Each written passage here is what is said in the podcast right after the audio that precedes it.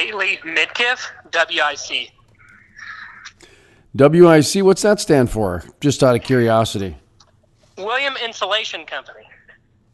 Oh, no kidding. Okay. Hey, you know, let's just start off by go ahead give yourself a little bit of a, a, a plug, a little 30 second minute commercial, if you will. You know, appreciate you coming on to talk um, some energy issues today. And so go ahead and let people know how you guys are assisting the energy companies.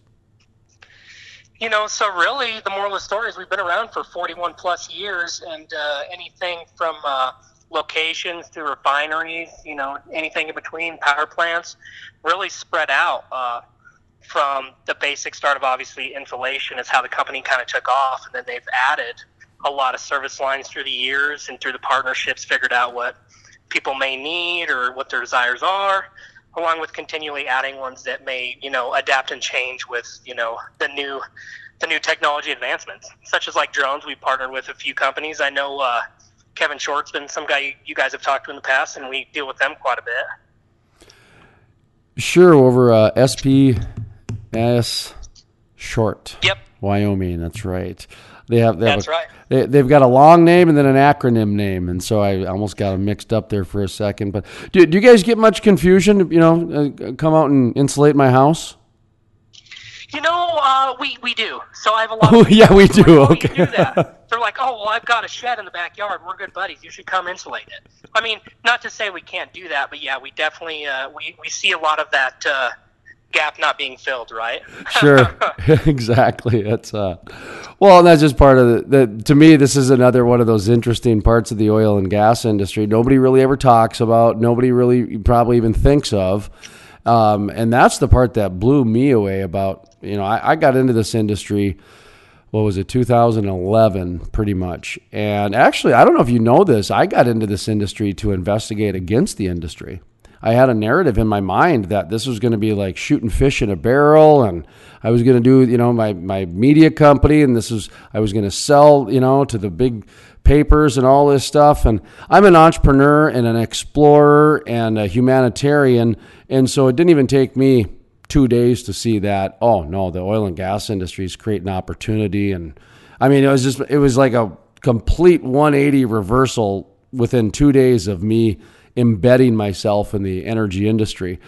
Long, very long question here. Um, your business is one of those slices that you know that that really shows how diverse the energy industry really is and how uh, m- how big the economic cycle is. Do you guys ever talk about that? Just how how vast this industry really is?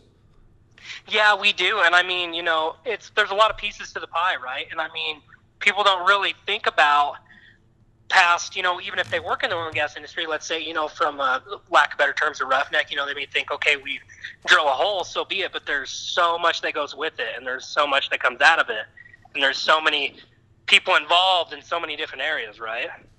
So let, let me just ask you, what is it that you do? Somebody gives you a call and they say, "Hey, you know what? We want some insulation here for our for for our project or our job uh, out on you know in the middle of I don't know the Powder River Basin." Um, what what do you guys do next? you know, we really try to get uh, all the, the in-depth details. You know, what are you looking for? What what is it actually doing? What what is it that you are insulating? You know, is it does it meet your needs? Is it a prime example? Like you said, you know, okay, well, I need insulation. Well, I mean, there's a lot that goes with that. You know, figuring out what kind of insulation they need, what kind of weather they see, uh, all the variables that might not be thought of. You know, making sure that you give the customer what is actually needed to best perform what they're looking for. If it is to make something not freeze or to keep it warm or you know all the things that insulation would help with. I just think that's absolutely incredible. Um, that that it's that du- it's just that finite now of an industry that you can have. I mean, to me, this seems like a niche. I mean, like I said, when I think of insulation, I think of houses. That it's ama- it's amazing that you know the energy industry can have that much business that you know you guys can operate for 41 years. You said, Yep.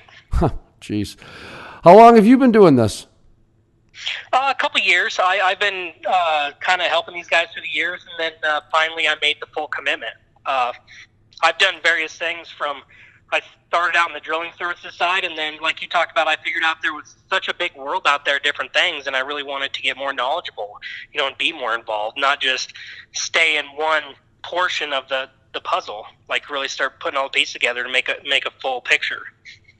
So expanded quite a lot. Yeah, talk to me about the expansion of your, your your energy enthusiasm, if you will.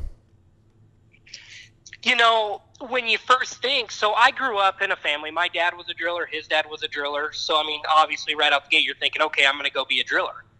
Well, then when you you know you spend your life in school and start you know realizing there's more things out there, you realize that you know you can do other things that helps helps this industry. You know, I mean, even one thing I we're getting really involved with is Energy Strong, and I'm sure you've heard a lot of that. I mean people think, okay, so we're just oil and gas guys. We go out there and we get oil or we get gas, and that's the end of it. But I mean, there's a lot of things from politics and stuff like that. And the more and more, just like you in the talk show, finding out all the things that are out there and, you know, the issues that may arise. And it's exciting to expand your career and see, oh, I didn't know that. You know, I didn't know that was an issue. I didn't know this was an issue.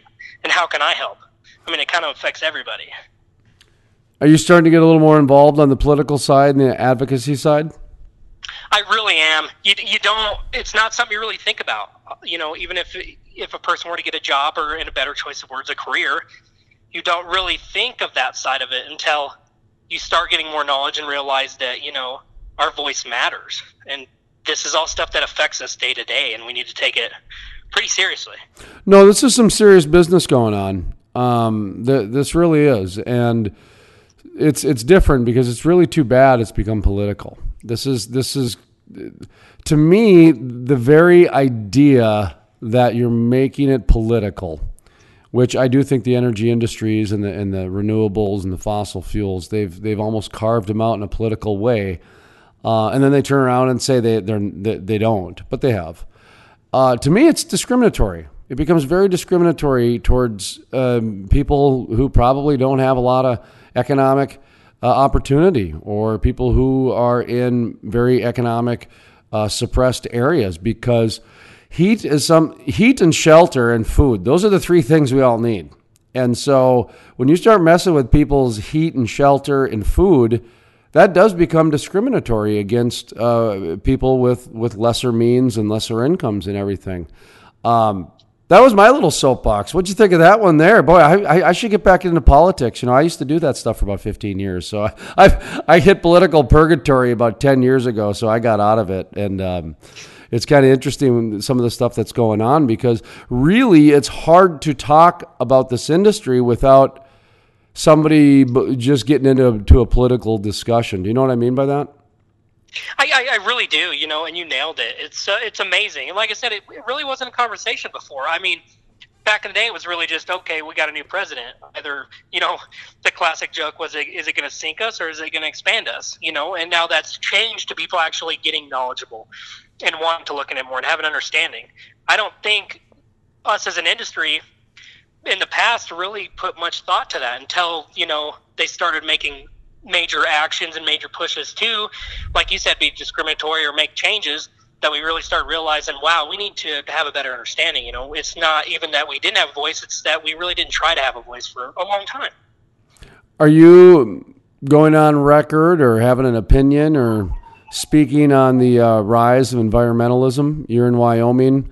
Uh, Colorado's had uh, some major uh, conflict in terms of environmental and fossil fuels bled into Wyoming's BLM land. In fact, I just talked to uh, Kathleen Sgamma with the um, Western States uh, Energy Alliance, and she's in Washington, D.C. right now testifying on trying to get these BLM lands loosened up a little bit because of the stringent and, and duplicitous, uh, redundant red tape that's going on. Um, are you getting into that environmental side of things? That's the other thing about advocacy. Sometimes you just stay away from certain areas and you dive into other areas. You know what I mean? Right.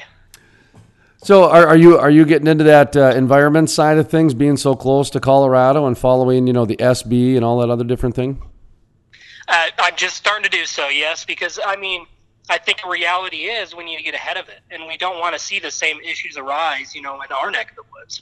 Uh, it's it's bad because we're a neighboring state, you know, and we really support them in the sense that that's you know that's some damaging stuff they're trying to do, you know, and I mean they're they're succeeding with some of it, you know, and some of it we're able to kind of push back or help, but. I think it's very critical for people even just to know, you know, hey, this is what's happening in Colorado we're next to them, it's not unrealistic that we'll see the same issues and see them very soon. Yeah, and they're starting to bleed into other states too. I mean, Oregon tried a similar template. Um, I know that uh, Utah's had some BLM as long as, as well as New Mexico, some issues with the BLM as well. So it's the, the, the momentum has not been going going oil and gas's way in terms of regulations for a while.